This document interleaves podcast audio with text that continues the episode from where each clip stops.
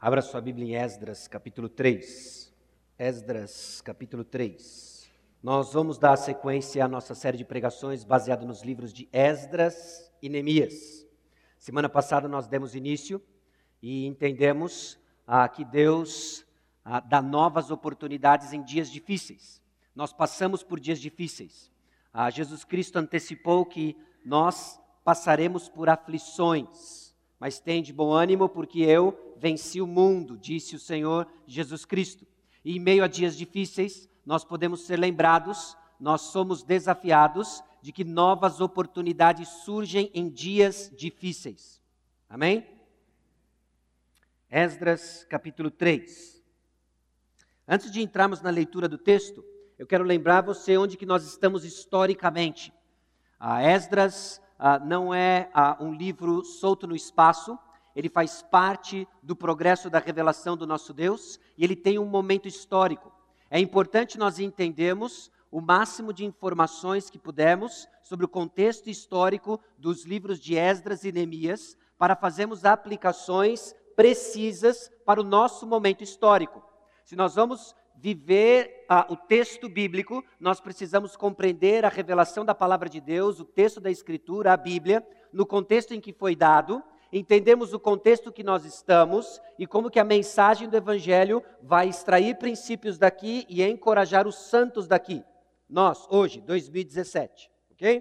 Então, lembrando que nós já vimos na semana passada, se nós fôssemos dividir a história da humanidade de acordo com o que nos é apresentado na palavra de Deus, nós vamos ver que os 11 primeiros livros da Bíblia falam das origens. Tudo que você precisa saber dos grandes temas na palavra de Deus estão escritos para nós, foram deixados para nós nas origens, os 11 primeiros capítulos da Bíblia.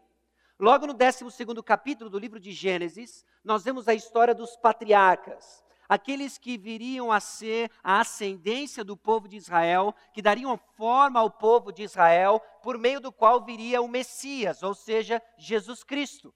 Então, estudarmos a história do povo de Israel é estudarmos muito da nossa história.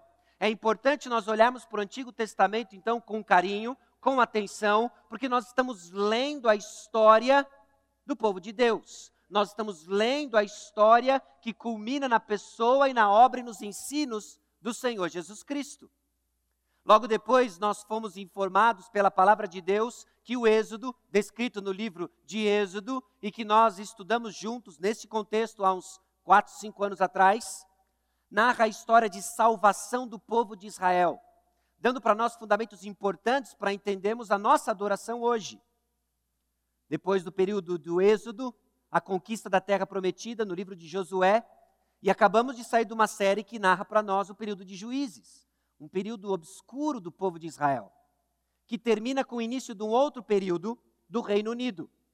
O rei Saul, Davi, Salomão, que termina com o reino dividido, e depois o povo de Israel é mandado para o exílio, e é onde nós estamos, é o retorno. O livro de Esdras começa a narrar o momento histórico do povo de Israel, do retorno à terra prometida. 500 anos separa, então, o período de Juízes do início do livro de Esdras. E nós estamos vendo, então, novas oportunidades em dias difíceis. Temas recorrentes como a soberania de Deus, que levanta pessoas e a história de acordo com a sua vontade. Nós vimos como a providência de Deus socorre os seus filhos necessitados. Nós vamos ver, em particular na semana que vem, o ódio do mundo aos filhos de Deus. Não é exclusivo dos discursos do Senhor Jesus Cristo, nem da igreja primitiva. Isso sempre ocorreu ao longo da história. O povo de Deus foi perseguido pelo mundo. O significado do serviço a Deus, nós vamos ver um pouco sobre isso hoje também. E o povo de Deus é sempre inclinado a repetidos eventos de infidelidade. Aquele padrão de fidelidade que nós vimos no livro de Juízes, descreve também o povo de Israel no livro de Esdras, nos livros de Neemias, na sua história, na minha história, mostrando a graça de Deus. Em dias difíceis, na semana passada, nós vimos que nossa esperança é construída com base na fidelidade de Deus, manifesta no silencioso agir de Deus, na sua ampla providência e na sua graça restauradora. foi o que nós vimos na semana passada. Em dias difíceis, nós precisamos ser lembrados que a nossa esperança é construída na fidelidade de Deus. Nós dizemos amém, nós terminamos orando por isso, e hoje nós temos uma pergunta: como que eu sei que a minha esperança está construída na fidelidade de Deus? É uma pergunta legítima. Como que nós podemos ter certeza de que a nossa esperança, ela tem o firme fundamento, sólido fundamento da fidelidade de Deus? Porque se vamos crescer como povo de Deus, como povo cristão, com a nossa esperança construída na fidelidade do nosso Senhor e Salvador, Senhor Jesus Cristo, nós precisamos ser capazes de avaliar se a nossa esperança está fundamentada na fidelidade de Deus. E eu quero propor para você de que o texto de Esdras, capítulo 3, nos dá essa resposta. Nos dá essa resposta. Abra sua Bíblia então em Esdras, capítulo 3, nós vamos ler o texto bíblico. Como você sabe que colocou a sua fé na obra de Deus em Jesus Cristo? Esdras, capítulo 3. Em chegando o 7º mês, e estando os filhos de Israel já nas cidades, ajuntou-se o povo como um só homem em Jerusalém. Levantou-se Jesua, filho de Josadaque, e seus irmãos, sacerdotes, e Zorobabel, filho de Sealtiel, e seus irmãos, e edificaram o altar do Deus de Israel, para sobre ele oferecerem holocaustos, como está escrito na lei de Moisés, homem de Deus. Firmaram o altar sobre as suas bases, e ainda que estavam sob o terror dos povos de outras terras, ofereceram sobre ele holocaustos ao Senhor, de manhã e à tarde. Celebraram a festa dos tabernáculos, como está escrito, e ofereceram holocaustos diários, segundo o número ordenado para cada dia. E depois disto, o holocausto contínuo e os sacrifícios das festas na lua nova, e de todas as festas fixas do Senhor, como também os dos que traziam ofertas voluntárias ao Senhor. Desde o primeiro dia do 7º mês, começaram a oferecer holocaustos ao Senhor, porém ainda não estavam postos os fundamentos do templo do Senhor. Deram, pois, o dinheiro aos pedreiros e aos carpinteiros, como também comida, bebida e azeite aos Sidônios e Tírios, para trazerem do Líbano madeira de cedro ao mar, para Jopi, segundo a permissão que lhes tinha dado Ciro, rei da Pérsia. No segundo ano de sua vinda à casa de Deus, em Jerusalém, no segundo mês, Zorobabel, filho de Sealtiel, e Jesua, filho de Josadaque, e os outros seus irmãos, sacerdotes e levitas, e todos os que vieram do cativeiro a Jerusalém, começaram a obra da casa do Senhor e constituíram levitas da idade de 20 anos para cima, para superintenderem. Então se apresentaram Jesua com seus filhos e seus irmãos, Cadmiel e seus filhos, os filhos de Judá, para juntamente vigiarem os que faziam a obra da casa de Deus, bem como os filhos de Enadade, seus filhos e seus irmãos, os levitas. Quando os edificadores lançaram os alicerces do templo do Senhor, apresentaram-se os sacerdotes, paramentados e com trombetas, e os levitas, filhos de Asaf, com címbalos, para louvarem o Senhor, segundo as determinações de Davi, rei de Israel. Cantavam alternadamente, louvando e rendendo graças ao Senhor com estas palavras: Ele é bom, porque a sua misericórdia dura para sempre sobre Israel. E todo o povo jubilou com altas vozes, louvando ao Senhor por se terem lançado os alicerces da sua casa. Porém, muitos dos sacerdotes e levitas e cabeças de famílias, já idosos, que viram a primeira casa, choraram em alta voz quando à sua vista, foram lançados os alicerces desta casa. Muitos, no entanto, levantaram as vozes com gritos de alegria, de maneira que não se podiam discernir as vozes de alegria das vozes do choro do povo, pois o povo jubilava com tão grandes gritos que as vozes se ouviam de muito longe. Vamos orar mais uma vez. Senhor nosso Deus, eu clamo que o Senhor ponha em nossos lábios uma nova canção, a de restauração em Cristo Jesus. Que fique evidente para cada um de nós que o nosso relacionamento com o Senhor é garantida pela presença do Senhor no nosso meio, edificando a igreja do Senhor Jesus Cristo, morada do teu Santo Espírito, onde nós aguardamos a consumação da nossa perfeita harmonia com o Senhor na Nova Jerusalém. É no nome de Jesus que nós oramos. Amém. Como que eu sei que a minha esperança está construída na fidelidade do Senhor Jesus Cristo, na fidelidade do nosso Deus? Fé em Jesus Cristo é traduzida em adoração obediente. O que Esdras capítulo 3 nos ajuda a entender é que uma fé colocada no Senhor Jesus Cristo, na obra, na pessoa do Senhor Jesus Cristo, vai ser traduzida numa adoração obediente. Você pode professar com seus lábios que você crê no Senhor Jesus Cristo, você pode dizer que você tem a sua esperança no Senhor Jesus Cristo, mas se isso não é traduzido numa adoração obediente, a sua fé é um equívoco. Você nega o que você acredita pelas suas obras. Esdras capítulo 3 nos ajuda a entender que se nós somos um povo de Deus e nós vamos adorar a Deus, nós vamos fazer de uma forma obediente, de acordo com os prescritos de Deus. Nós vamos adorar de acordo com as regras do jogo estabelecidas pelo aquele que vai ser adorado, o nosso Deus. A adoração a Deus, ela é obediente e ela é de acordo com o que Deus revelou a nós. A adoração a Deus, construída na esperança do Senhor Jesus Cristo, não é simplesmente o que eu acho que eu tenho que fazer, não é o que eu quero fazer, não é o que eu sinto, que eu acho que é certo, é o que o Senhor disse. Isso move então nossas ações, isso move então nossas emoções, isso move então nosso desejo. É o carro forte para entendermos que estamos adorando o santo e justo Deus, de acordo com as estipulações de Deus. Meus irmãos, em dias difíceis, somos chamados à adoração obediente. Então nós vamos refletir juntos de que a nossa condição em que estamos, qual é a nossa condição quando nós estamos, em que estamos para a adoração. Qual é a condição em que estamos para a adoração? Nós vamos refletir juntos sobre a esperança que move a nossa adoração e a resposta apropriada à condição de adoração. A beleza da palavra de Deus é nos dar informações completas sobre um relacionamento rico e profundo com o nosso Deus.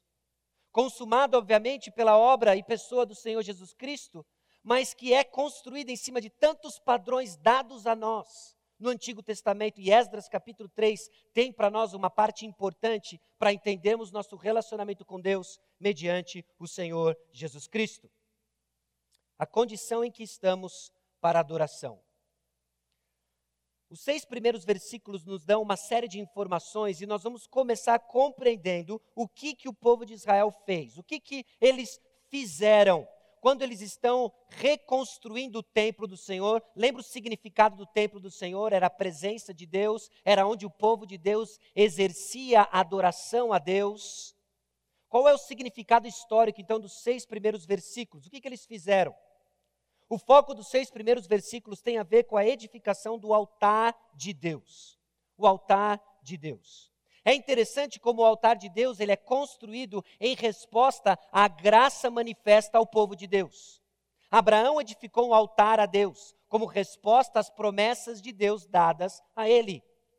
Abraão constrói um altar em resposta à graça de Deus manifesta, e o povo de Deus agora edifica um altar como uma resposta de fé à graça de Deus, a graça dada a Deus que nós vimos na semana passada nos capítulos 1 e 2, levantando corações, movendo peças importantes na história para a reconstrução do templo, para a reedificação do povo de Deus. Como está escrito na lei de Moisés, homem de Deus. E eles não fizeram o altar de Deus de qualquer forma. Tanto o versículo 2 quanto o versículo 4 enfatiza que eles fizeram de acordo com o que está escrito. Eles fizeram de acordo com o que está escrito. A adoração, meus irmãos, é regulada pelo que diz a palavra de Deus. Nós não simplesmente tomamos uma grande ideia e nós vamos, quer saber, para adorar Deus nós vamos fazer X, nós vamos fazer Y. Não funciona assim. E via de regra o X e via de regra o Y são ideias de homens que impressionam a homens, mas que não comunicam a santidade do nosso Deus. Se nós vamos adorar a Deus, em resposta ao que Ele fez, vai ser de acordo com o que está escrito. A palavra de Deus nos foi dada como uma manifestação da graça de Deus que vai regulamentar a nossa adoração. Então o texto enfatiza como está escrito na lei de Moisés, homem de Deus, versículo 4, como está escrito. É interessante que o livro de Esdras reconhece para nós que Moisés é um representante de Deus e por isso palavra de Deus. Talvez um detalhe que passa desapercebido, mas eu quero chamar a sua atenção, principalmente para o seu estudo bíblico individual, para o seu progresso na compreensão das Escrituras, de que grande parte das Escrituras validam outras partes das Escrituras como palavra de Deus. Talvez você já tenha ficado com dúvidas quando questionado por que a sua Bíblia tem 66 livros e não mais.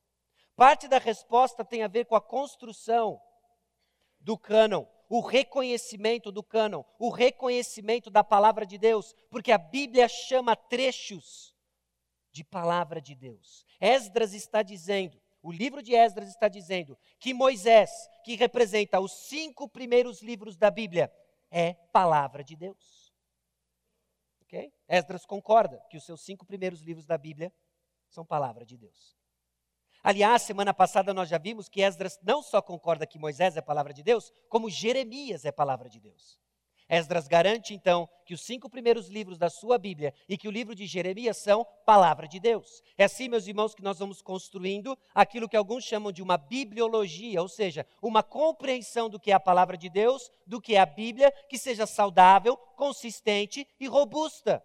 A palavra de Deus valida outras passagens e as chamam de palavra de Deus. E a gente poderia citar exemplo atrás de exemplo de como a palavra de Deus se autentica, de como ela se auto-autentica.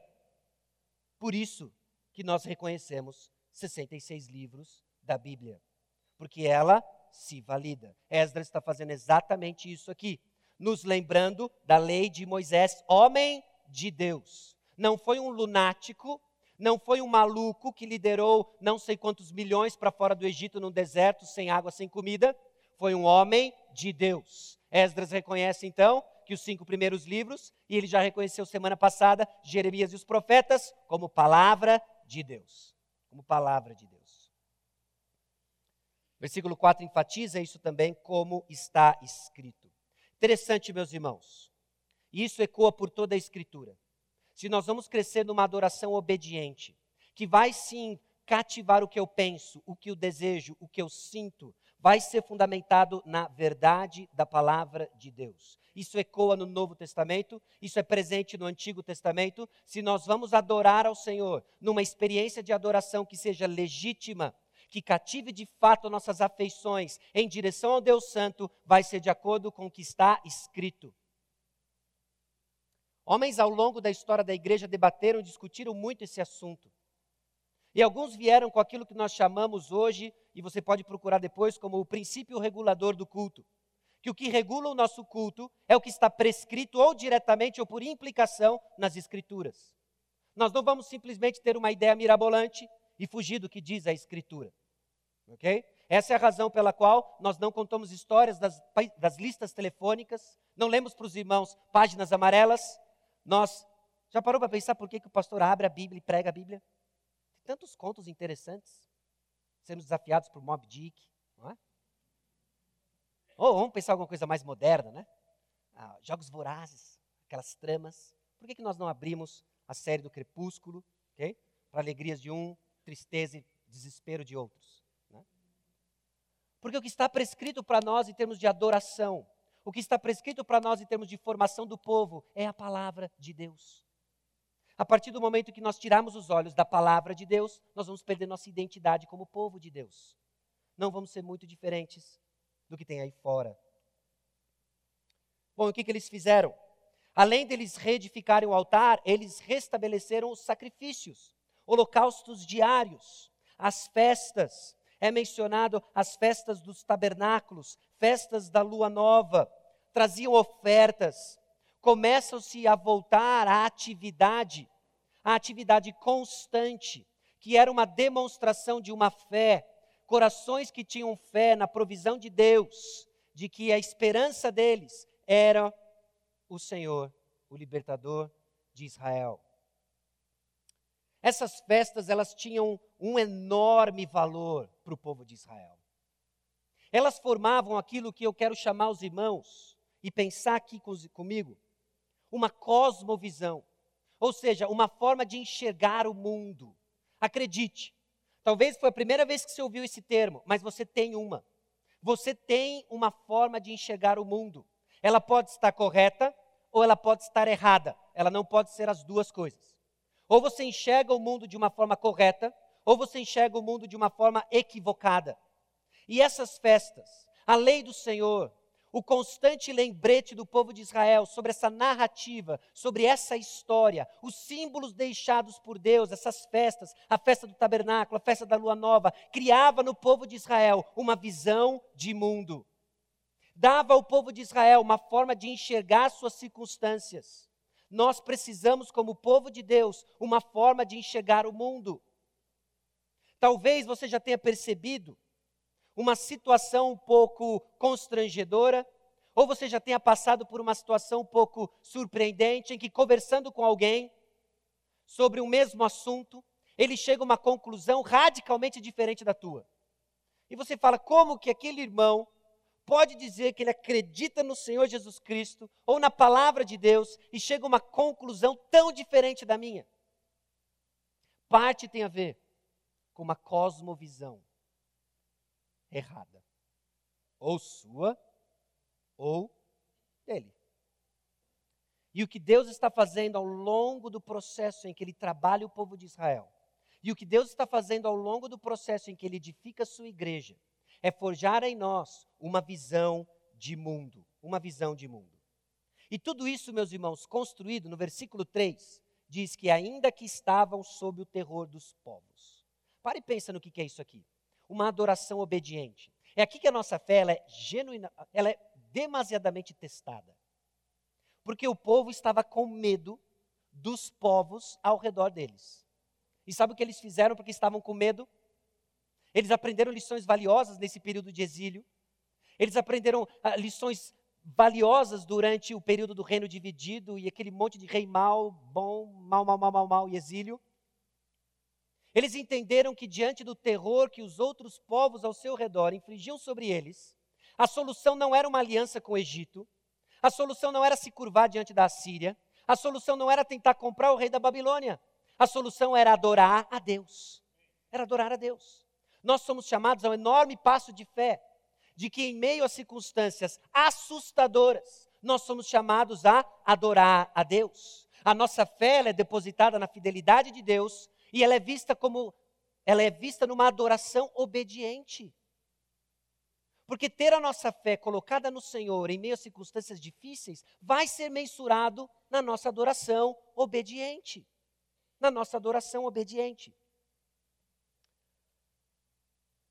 Bom, tudo isso, em meio a esse terror todo, o povo de Israel então começa a oferecer holocaustos, a celebrar as festas. Eles estavam oferecendo ofertas, símbolos que refletiam algo que lhes foi ensinado, numa história que eles criam e que eram os elementos de uma adoração. Ok? A sua experiência de adoração ela vai ser construída naquilo que lhe foi ensinado, na história que você acredita e nos símbolos que você incorpora para uma adoração a Deus. Nós não estamos celebrando a festa dos tabernáculos, mas o Senhor Jesus Cristo nos deu símbolos. E nós vamos falar um pouco sobre eles, da importância que eles têm para nos ajudar a crescer numa visão de mundo que seja capaz de nos apontar o Senhor Jesus Cristo em dias difíceis. Porque se nós vamos encontrar novas oportunidades em dias difíceis, não vai ser porque nós somos espertos, não vai ser porque nós desenvolvemos uma nova estratégia, vai ser simplesmente porque nós entendemos quem Deus é, nós cremos na história que Ele está fazendo, individual e como igreja, nós celebramos os símbolos do Senhor e nós somos constantemente lembrados do que Ele está fazendo e a nossa resposta de adoração ao Senhor. Ok? Bom, Quem somos quando nós adoramos? Qual é a nossa condição quando nós nos juntamos para a adoração?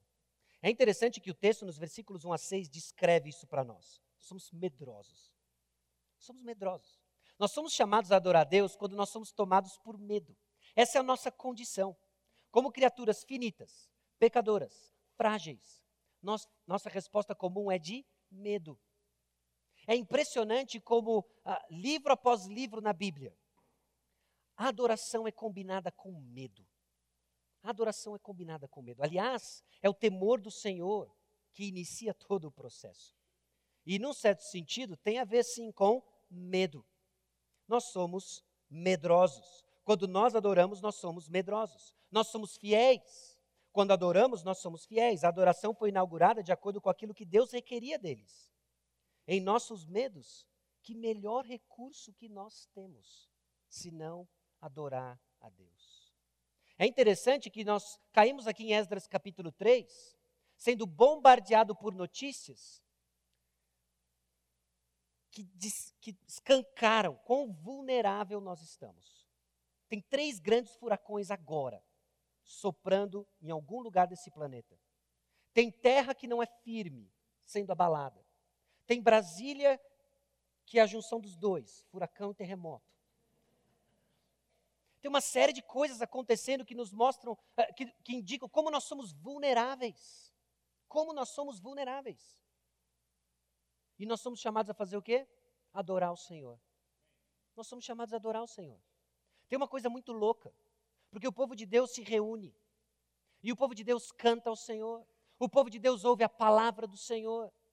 Nada disso tem um efeito, entre aspas, direto sobre furacões, sobre terremotos, sobre liderança corrupta, sobre o seu drama pessoal. Mas essa é a resposta que Deus nos chama diante dos nossos medos. Fidelidade numa adoração obediente. E nós vamos ver como que isso se encaixa numa cosmovisão que vai ser madura para cada um de nós. Frágeis. Versículo 4 menciona a festa dos tabernáculos. A festa dos tabernáculos é descrita para nós em Levítico capítulo 23, versículos 39 e 40 e nos 42 a 43. Mas preste atenção nesse parágrafo aqui. A festa dos tabernáculos era para lembrar Israel de sua experiência no deserto pós-Egito. Durante esse tempo, eles deveriam viver em tendas, que os lembrava de uma forma tão vívida as condições precárias que viveram durante o tempo no deserto, para lembrá-los de como a vida era frágil durante o tempo no deserto. Parece que Deus estava dizendo a Israel: essa é sempre a situação do meu povo, não se esqueça que sua vida está sempre a um fio e que sou eu quem liberta. E que sou eu quem liberta. Percebe essa construção dessa forma de enxergar o mundo? A lei de Moisés ensinava o povo. Havia uma história, uma narrativa em que o povo de Israel era chamado a contar às próximas gerações. Deus então dá símbolos. Esses símbolos eram participados, eram experimentados como povo. E eles lembravam que eles foram ensinados. Eles lembravam a história do povo. E isso eram os ingredientes que fomentavam a adoração do povo de Israel. Uma adoração obediente.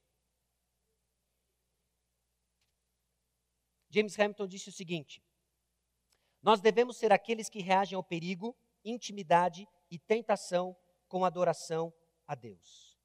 Quando você reage ao perigo com adoração, você não somente declara, você celebra o poder de Deus em protegê-lo. Quando você reage à intimidação com adoração a Deus, você se reveste da verdade de Deus, que vence as mentiras e insinuações do inimigo.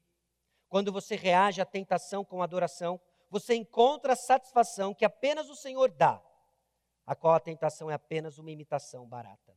Você está em perigo? Adore. Você está intimidado? Com medo? Adore. Você está tentado? Adore. Porque na adoração nós somos expostos a quem Deus é. E Deus, a adoração não só é uma declaração, mas é uma celebração de que Ele já está agindo. Adore ao Senhor. Meus irmãos, a nossa adoração importa. E ela é parte da nossa identidade como igreja. O tempo, então, que nós cantamos não é simplesmente para deixar você um pouco distraído e desperto para, então, ouvir a mensagem.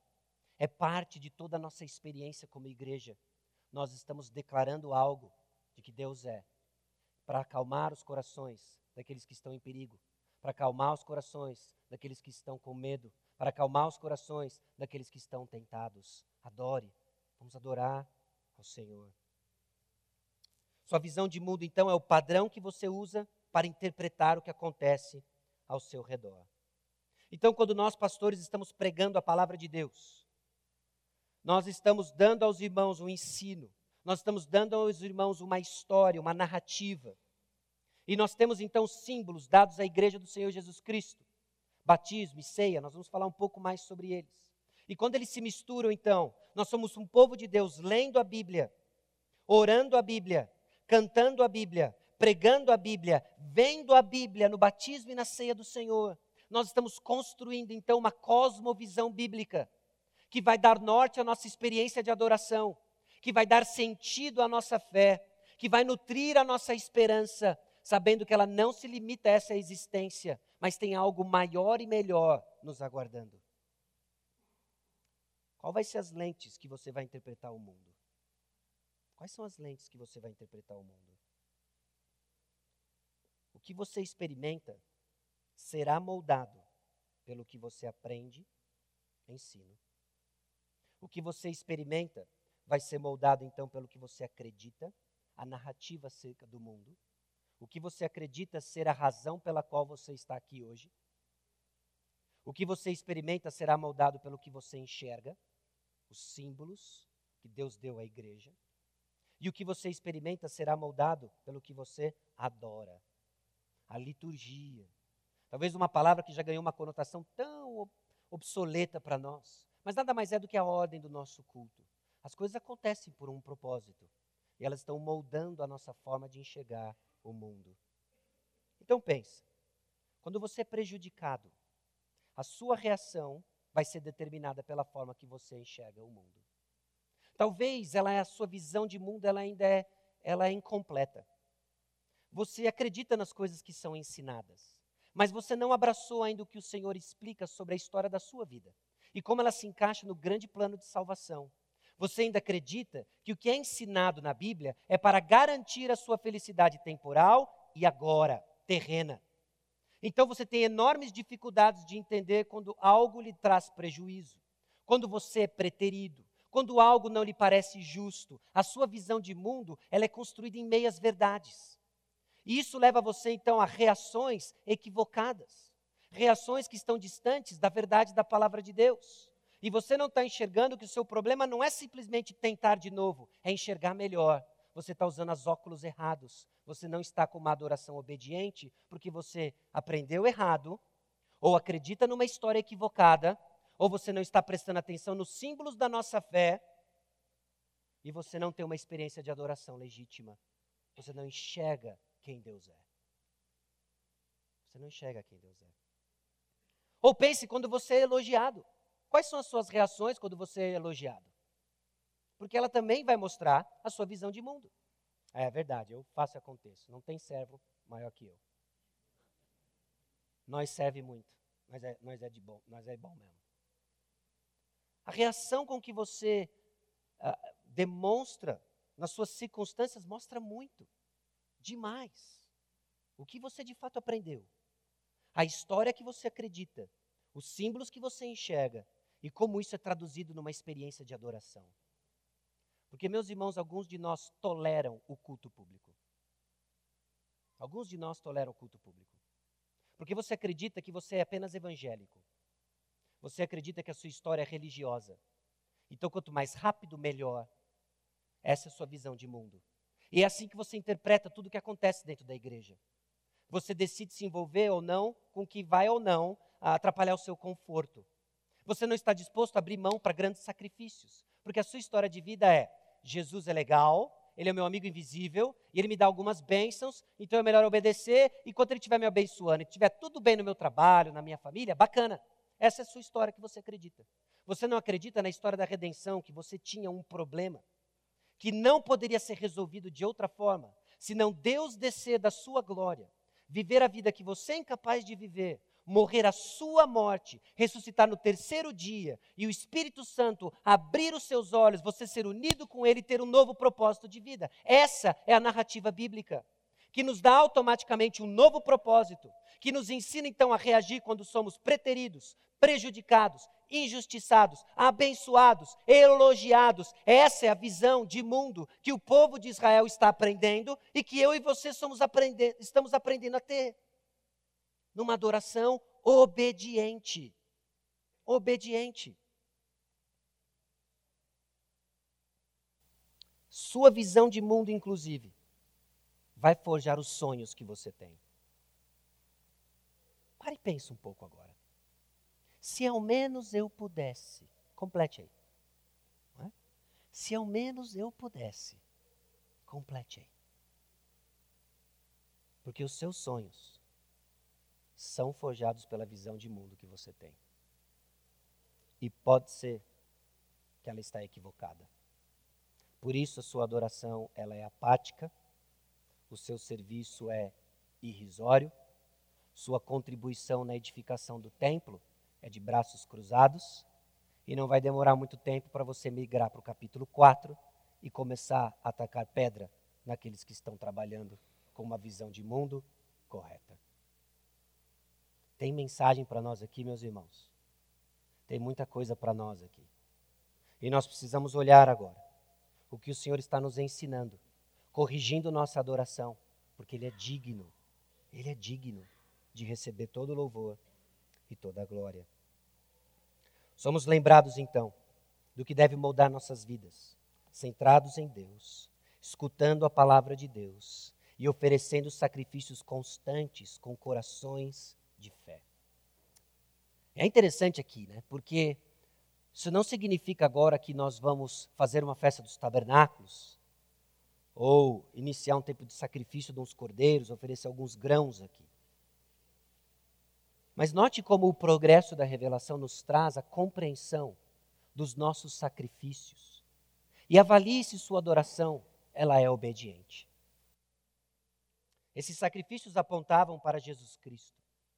Em várias outras passagens, nós vimos isso na série de Juízes. O próprio Senhor Jesus Cristo disse que o Antigo Testamento, nas suas 3 grandes divisões, apontando como um todo, indicavam que ele haveria de vir.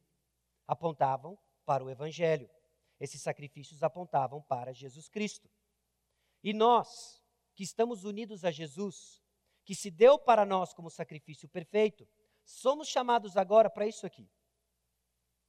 Para ser de sacerdócio santo, a fim de oferecer de sacrifícios espirituais agradáveis a Deus, por intermédio de Jesus Cristo.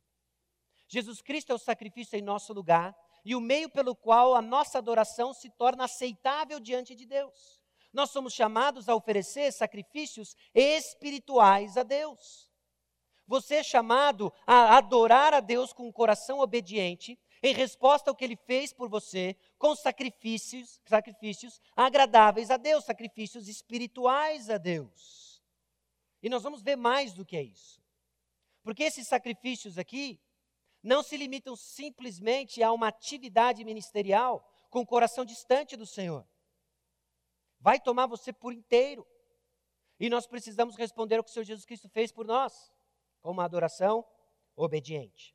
Bom, a condição, então, em que nós adoramos. Nós vimos como nós somos medrosos, fiéis quando adoramos em resposta ao que ele fez por nós, frágeis. Qual a esperança, então, que move a nossa adoração? Os próximos versículos, versículos 7 a 9, nos dão o processo de restauração do templo. Tem a preparação, organização, supervisão e, então, a celebração. Basicamente, esses são os 3 grandes movimentos aqui para o lançamento do fundamento do templo. Preparação, organização e celebração. O preparo segue o padrão de uma visão de mundo. O preparo que nós vamos ter para edificar o templo, e eu já vou adiantar para você, o templo, a habitação do Espírito Santo, a igreja do Senhor Jesus Cristo, vai ser feito de acordo com a sua visão de mundo. Então, se você foi ensinado que você está aqui para ser feliz, se você acredita na narrativa em que você é o grande herói, qual vai ser o seu preparo para a edificação do templo do Senhor, igreja do Senhor Jesus Cristo. Sabe qual vai ser? O tempo que sobrar. Vai ser o tempo que sobrar. Ok? Então, para um pouco e pensa no uso do tempo na sua última semana. O quanto foi dedicado à edificação do templo do Senhor. Isso mostra o que você entende por tesouro. Isso mostra a narrativa que você acredita. Isso mostra os símbolos que você procura, ok? Eu já adiantei para os irmãos que tem o batismo e a ceia, mas tem outros símbolos oferecidos a nós aí fora, certo? Por exemplo, dinheiro. É um símbolo poderoso de poder, de conforto. Talvez esses são símbolos que você enxerga. E é isso que move a sua adoração. É isso, então, que move o quanto tempo você gasta na edificação do templo do Senhor versus a sua própria narrativa. Percebe como essa visão de mundo está determinando onde você vai investir o seu tempo, onde você vai investir o seu dinheiro, porque ela revela quem de fato você adora. Qual é a história que você acredita? Porque a história deste povo aqui, ainda que reaprendendo a adorar o Senhor, era de olhar para trás e ver o agir do Senhor, ver a narrativa do Senhor. E logo no versículo 7, no preparo, eles começam a imitar o que foi o padrão de Deus na edificação do primeiro templo do Senhor. O versículo 7, deram, pois, dinheiro aos pedreiros e aos carpinteiros, como também comida, bebida e azeite aos sidônios e tírios, para trazerem do Líbano madeira de cedro ao mar, para Jopi, segundo a permissão que lhes tinha dado Ciro, rei da Pérsia. Ecoa para nós, 2 Crônicas, capítulo 2, versículo 16. Primeiro livro de Reis, capítulo 5, versículos 10 e 11, que narram o início da edificação do primeiro templo. A visão de mundo bíblica vai produzir em nós reações bíblicas. Você diz que crê na história da redenção, mas tudo que sai do seu coração é amargura, maledicência. Você tem um problema na sua visão de mundo. Você crê errado. Você crê errado. E você não crê no Rei e Salvador, Senhor Jesus Cristo. Porque quando nós colocamos a nossa fé no Senhor, o que flui são as reações do Senhor. O que flui são as reações do Senhor. Hoje o Senhor está nos chamando a corrigir a nossa adoração. Porque pode ser que você tenha bastante ensino, mas que você adotou uma narrativa errada. A história agora é sobre você, sobre ser feliz aqui e agora. Esquece o lá e depois. Você está olhando os símbolos errados. Os símbolos que comunicam a essência da nossa fé, a nossa morte para o mundo, vida no Senhor Jesus Cristo, a comunhão que temos como corpo de Cristo, essa unidade que é importante, mas você trata ela com leviandade, sua adoração está errada. Você acreditou numa narrativa que não é a bíblica. E hoje o Senhor está nos chamando ao arrependimento. Hoje o Senhor está nos chamando a uma adoração consistente com o nosso ensino, com a nossa história, com os símbolos da nossa fé, para uma experiência legítima e obediente. O versículo 8 fala do segundo mês. É exatamente no segundo mês que Salomão inicia a edificação do templo. Meus irmãos, nossa adoração vai seguir os padrões construídos numa visão de mundo adotada pela fé. Quais são as obras que você imita? Quais são as obras que você imita? Porque elas vão ser resultado direto da sua visão de mundo. Se nós imitamos a forma do mundo de resolver conflitos, nossa visão de mundo está errada. Nossa cosmovisão está errada. Era por isso que o apóstolo Paulo, então, nos chamava a imitá-lo, porque ele imitava Cristo Jesus.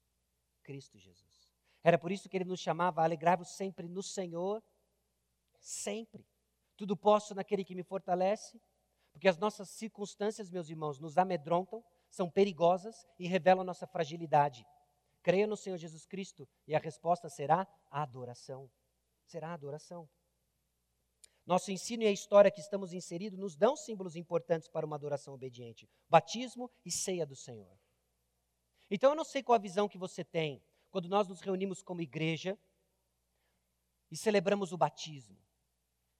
Aliás, muitos de nós questionaram um tempo atrás, quando o pastor bateu o pé e disse que o batistério tinha que ser aonde? Na igreja. Deixa eu dizer uma coisa para você, não tem nada de místico e mágico em ser na igreja, mas tem algo de sábio e bíblico, de celebrarmos o símbolo da nossa fé em culto como igreja. Meus irmãos, isso faz toda a diferença.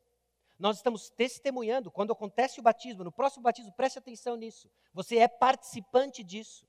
Você está testemunhando a profissão de fé pública de alguém, morto para o mundo, vivo por Cristo Jesus. Isso é um culto. E nós estamos vendo isso de uma forma visual. Não tem jeito de ver de uma outra forma, eu acho. Mas nós estamos visualizando isso. Isso está forjando a nossa fé. O Senhor Jesus Cristo nos deu isso como uma ordem. Batizar pessoas. Enquanto formos igreja, nós vamos fazer isso. Se pararmos de fazer isso, deixamos de ser igreja.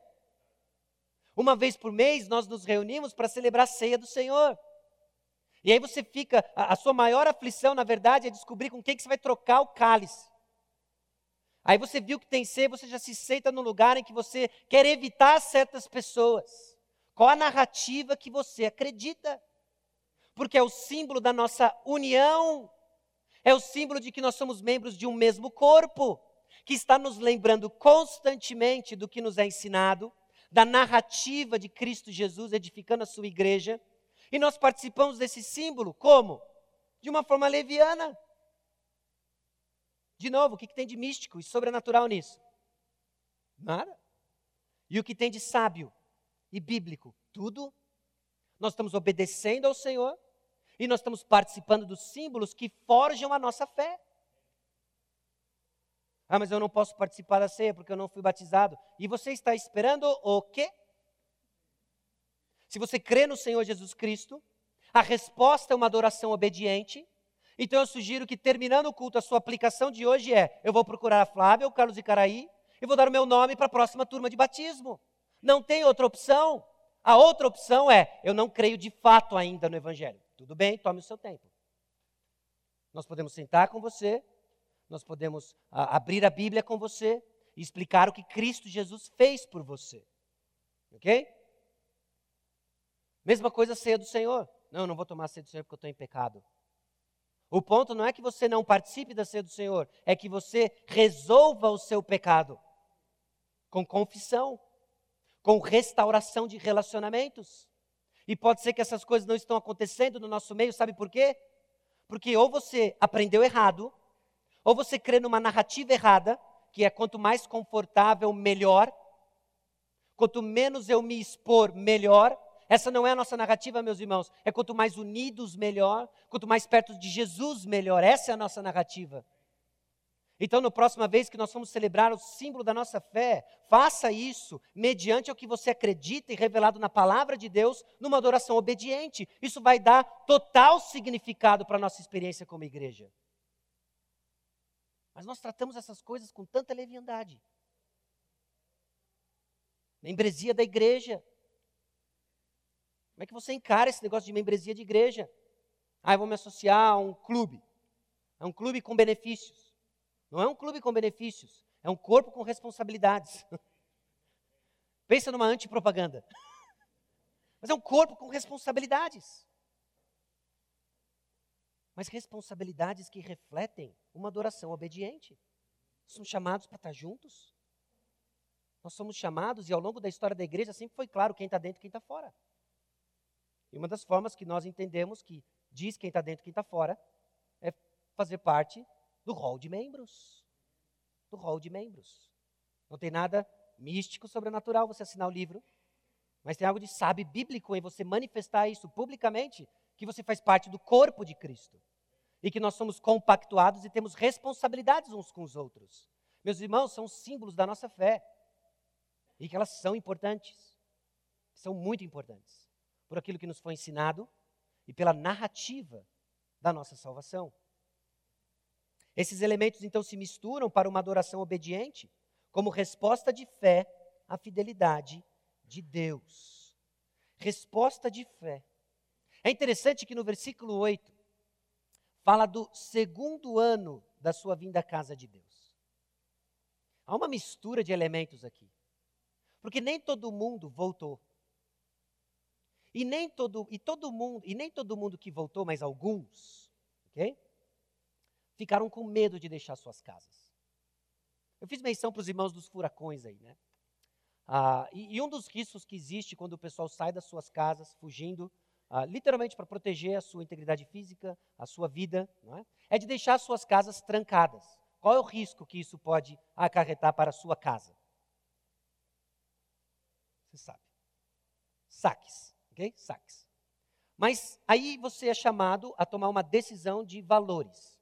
Eu vou ficar e proteger os meus bens, ou eu vou proteger minha casa, deixá-los aqui e fugir para proteger minha vida. Percebe? É um sistema de valor. Eu acho que quem saiu até gosta da sua casa, da TV nova que ele comprou, mas gosta mais de estar vivo. Por isso ele saiu. Sim? Ok. Esse pessoal aqui saiu para adorar ao Senhor, deixando as suas casas recém-edificadas, provavelmente os seus pertences para trás, com um povo remanescente que não necessariamente cria no Senhor, mas sabia o que o povo do Senhor ia fazer. Sim? Há um risco de saques? Não saxofone, saques, roubos. Há um risco de roubos? Há um risco de roubos. Isso os impediu de fazer? Não os impediu de fazer. Melhor obedecer a Deus que adorá-lo do que fazer o que você acha que é seguro. Meus irmãos, constantemente nós somos chamados a fazer o que não nos parece seguro, mas é certo. Adorar ao Senhor é certo. Adorar ao Senhor é certo.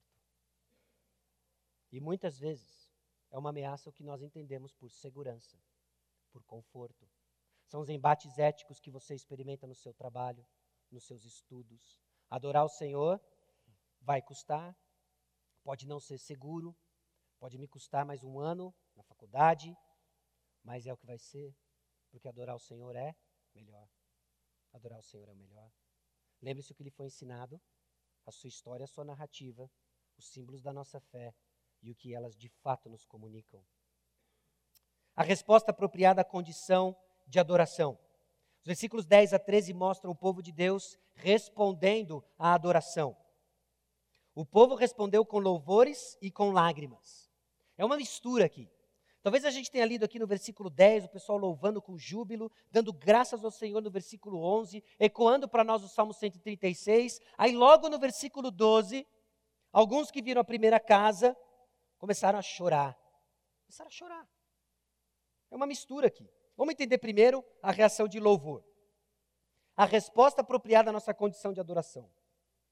Para entender esse júbilo aqui, nós precisamos lembrar o que foi a destruição do templo. O que foi a destruição do templo. De novo, eu quero evocar aqui as imagens que nós estamos vendo de destruição.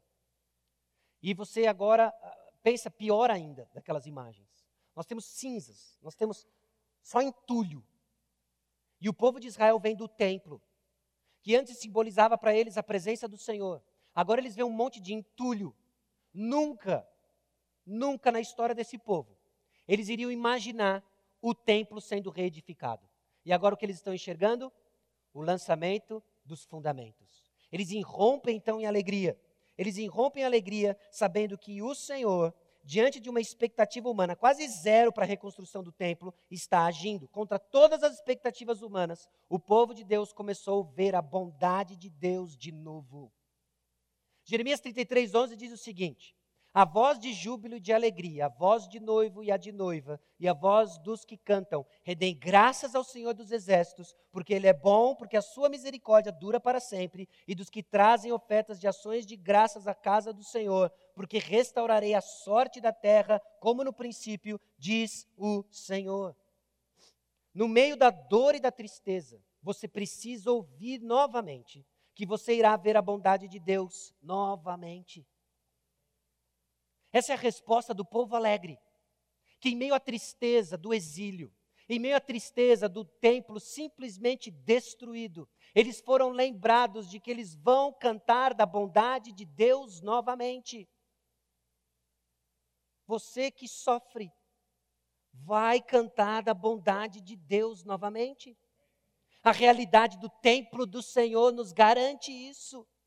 Porque aqui nós estamos no início da reconstrução do templo, mas ele aponta para uma realidade maior e futura, e é certa, do templo que nos aguarda.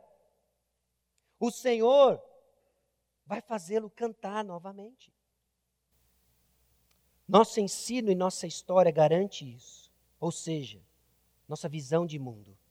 Jesus é o único Salvador e Senhor da nossa história. Aqueles que confiam nele participam dos símbolos que ele deu. Eles são batizados e participam dos símbolos que ele dá. Nós participamos disso. Nossa fé é edificada. E então Deus coloca no nosso lábio uma nova canção. Uma nova canção. Pode ser que depois de anos de ensino, você ainda não canta uma nova canção. Porque você ainda não participa da adoração ao Senhor. Adore ao Senhor. Adore ao Senhor. O Senhor pode fazê-lo cantar novamente. Então eu penso naqueles que se envolveram talvez com sexo antes do casamento e que carregam hoje uma culpa. Carregam uma culpa. O Senhor pode pôr uma nova canção na sua boca. Eu penso daqueles que têm um filho rebelde que demonstra dureza para com o Evangelho. O Senhor pode fazê-lo cantar novamente. Ou o casamento aos frangalhos que você carrega. Relacionamentos quebrados, talvez que você experimentou a dor da traição. O Senhor pode pôr uma nova canção. O Senhor vai pôr uma nova canção. E se você está aqui hoje e não é um cristão, eu quero falar para você de um Deus que deixou a sua glória, o Criador dos céus e do universo, o único Deus verdadeiro. Tomou forma de homem, viveu entre nós, e o nome dele é Jesus Cristo, o Filho de Deus Altíssimo. Viveu uma vida perfeita que eu e você não conseguimos viver, carregou a minha dor, a sua dor, carregou os nossos pecados na cruz. Foi morto, ainda que sem culpa, mas carregando a minha culpa, a sua culpa. Ele ressuscitou ao terceiro dia, nos dando vitória sobre o pecado. E todos aqueles que creem nele são unidos a ele na sua morte e na sua vida, de forma que tem garantido de que um dia nossas lágrimas serão enxutas e nós vamos cantar louvor perfeito ao Senhor. Creia no Senhor Jesus Cristo. Jesus é a nossa canção. O canto então antecipa o louvor oferecido a Cristo Jesus, Hebreus capítulo 2, versículos 11 e 12. O autor de Hebreus atribui os louvores dos salmos a Cristo Jesus. Jesus é a nossa canção. E o canto antecipa o louvor oferecido pelo povo comprado pelo sangue de Jesus. Escute Hebreus capítulo 13, versículos 15 e 16. Por meio de Jesus, pois, ofereçamos a Deus sempre sacrifício de louvor, que é fruto de lábios que confessam o seu nome. Não negligencieis igualmente a prática do bem e a mútua cooperação, pois com tais sacrifícios Deus se compraz. Uma adoração genuína em Deus é centrada em Deus, ouvindo a palavra, em constante sacrifício ao Senhor. E quais são os sacrifícios? São os nossos lábios que professam o nome do Senhor Jesus Cristo. É a nossa cooperação mútua, é a edificação do templo do Senhor. Esses são os nossos sacrifícios hoje. A edificação do templo do Senhor, a igreja do Senhor Jesus Cristo. O povo respondeu não só com louvores, mas com lágrimas. O que está acontecendo aqui? Os que choraram lembravam da grandiosidade do templo destruído. Alguns lembravam da grandiosidade do templo e viram o alicerce e falavam, isso aqui não vai dar nem para o cheiro. E choraram talvez de tristeza, de serem lembrados dos efeitos devastadores do pecado. Meus irmãos, Deus restaura, mas o pecado deixa marcas. Deixa marcas. E que talvez neste templo aqui, você irá chorá-las por muito tempo. Aguardando sim a restauração completa e final. Mas fica para nós um alerta de que sim, o pecado deixa marcas. Temamos ao Senhor. A arca do Senhor não é mencionada, talvez alguns choravam por causa disso. Ou simplesmente uma nostalgia perigosa. Uma nostalgia perigosa. Pense nisso. Em nossa cultura de superexpectativas, nós tendemos a acreditar que formas sutis, ordinárias, simples e silenciosas de manifestação do poder de Deus não têm valor algum. E esse tipo de atitude pode infectar o povo de Deus. Às vezes, nutre no nosso coração uma nostalgia que pode matar o que o Senhor está fazendo no nosso meio. Talvez fruto de expectativas que você tem com a igreja, que não foram supridas nos seus ministérios. Você teve uma enorme ideia, uma boa ideia sobre um ministério que simplesmente não vingou. E as suas expectativas então são frustradas e você começa a desdenhar o que o Senhor está fazendo. Ou talvez uma expectativa frustrada em termos da comunhão da igreja, ou falta de comunhão, da liderança falha da igreja. Então simplesmente choramos uma nostalgia perigosa. Porque aqueles que choravam a grandiosidade do primeiro templo não viram a esperança da reconstrução do templo. Enxergue a reconstrução do templo. Nós somos um projeto em progresso. Nós somos um projeto em progresso. Às vezes nós queremos tanto agir poderoso de Deus que ignoramos que Deus demonstra seu poder em pequenos passos de fidelidade, mesmo quando Ele não manda um poderoso reavivamento. Você viu o vídeo do Day Camp? Longe de nós comunicar para você que, vindo aqui no dia do Day Camp, você vai experimentar o grande Shekinah de 2017. Mas você precisa treinar os seus olhos para ver o agir de Deus de uma forma sutil, simples, na simplicidade de uma criança. E parar de nutrir superexpectativas do agir do Senhor que mais tem a ver com o triunfalismo do nosso século do que o cristianismo dos séculos e séculos. Enxergue o agir do Senhor nas pequenas coisas. Embora nós não estejamos experimentando um grande avivamento e uma luz brilha no quilômetro 11 que agora ilumina São José dos Campos e o Vale, nós ainda somos chamados a ser fiéis nas nossas devoções pessoais. Nós ainda somos chamados a ser fiéis na nossa culto familiar ou no ambiente familiar. Você ainda é chamado a ser um bom profissional. Você ainda é chamado a fazer a pequena tarefa que lhe foi confiada para a edificação do templo do Senhor. Não tem tarefa pequena. Tem fé colocada no lugar errado. O que o Senhor lhe chamou a fazer? Faça. Faça. E saiba que esse é o poder de Deus sendo manifesto no nosso meio. Zacarias 4,10: pois quem despreza o dia dos humildes começos, esse legar-se-á vem do prumo da mão de Zorobabel. Não despreze os humildes começos. Nós somos só um pequeno grupo, longe, afastado da cidade.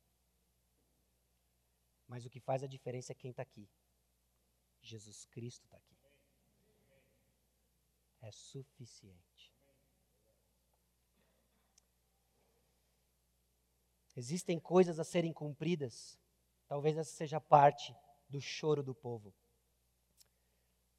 E a nossa esperança é que o verdadeiro templo, a qual esse templo que está sendo reconstruído apontava, era o Senhor Jesus Cristo.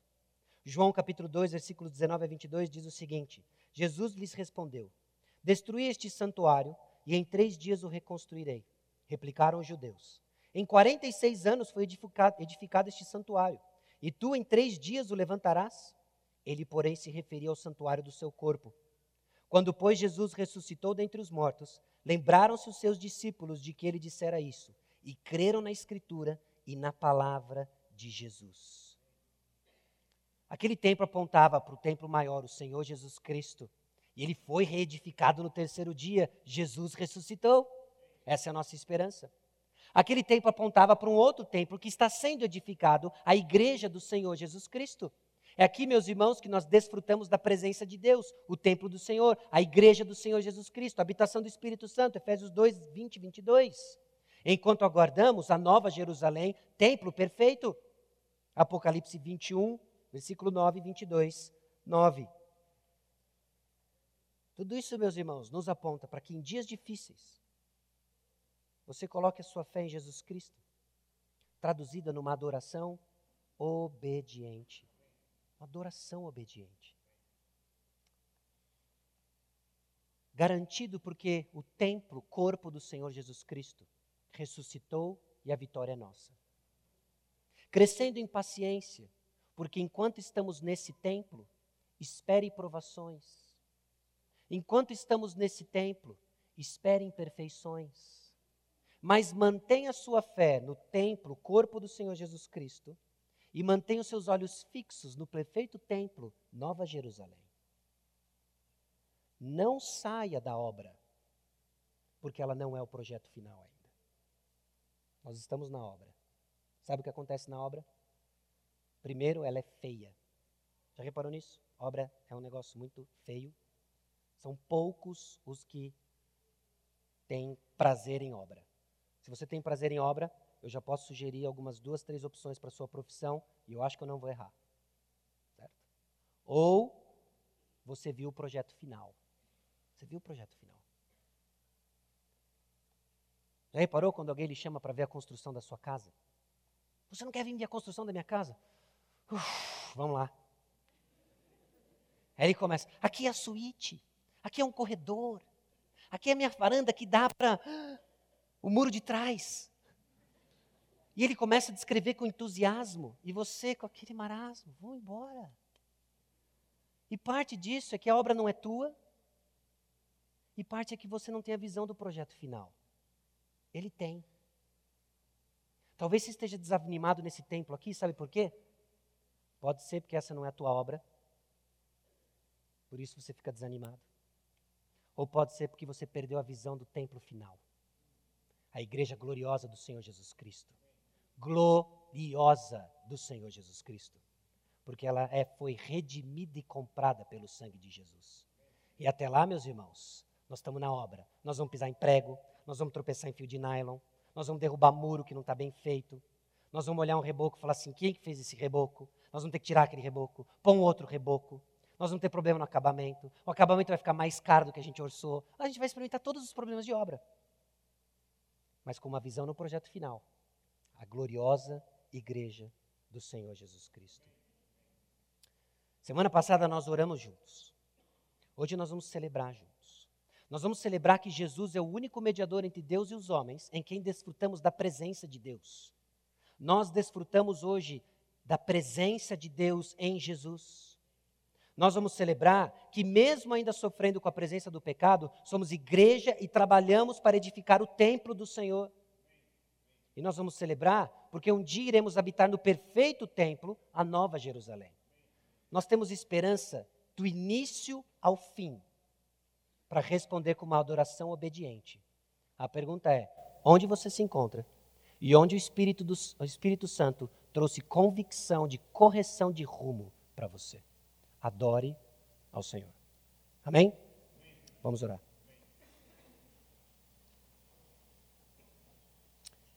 Senhor, nosso Deus e Pai, nós chegamos diante do Senhor, relembrados, ó Deus, do que significa sermos igreja, do que o Senhor está fazendo no nosso meio.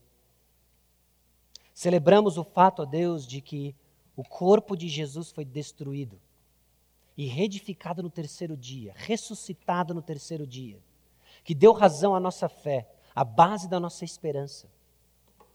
Nós celebramos ao Senhor porque neste projeto em andamento, o templo do Espírito Santo, chamado igreja, nós experimentamos desafios, mas somos encorajados com o projeto final. O templo da habitação perfeita, em que cantaremos louvor perfeito. Encoraja, ó Deus, a tua igreja. Encoraja, ó Deus, aqueles que estão desanimados, aqueles, ó Deus, que estão cansados das falhas uns dos outros, mas que os símbolos da nossa fé sejam um lembrete de que a nossa adoração, ela é perfeita em Jesus e por isso ela deve ser construída em Jesus. Menos de nós, mais do Senhor. E é no nome dele que nós oramos. Amém.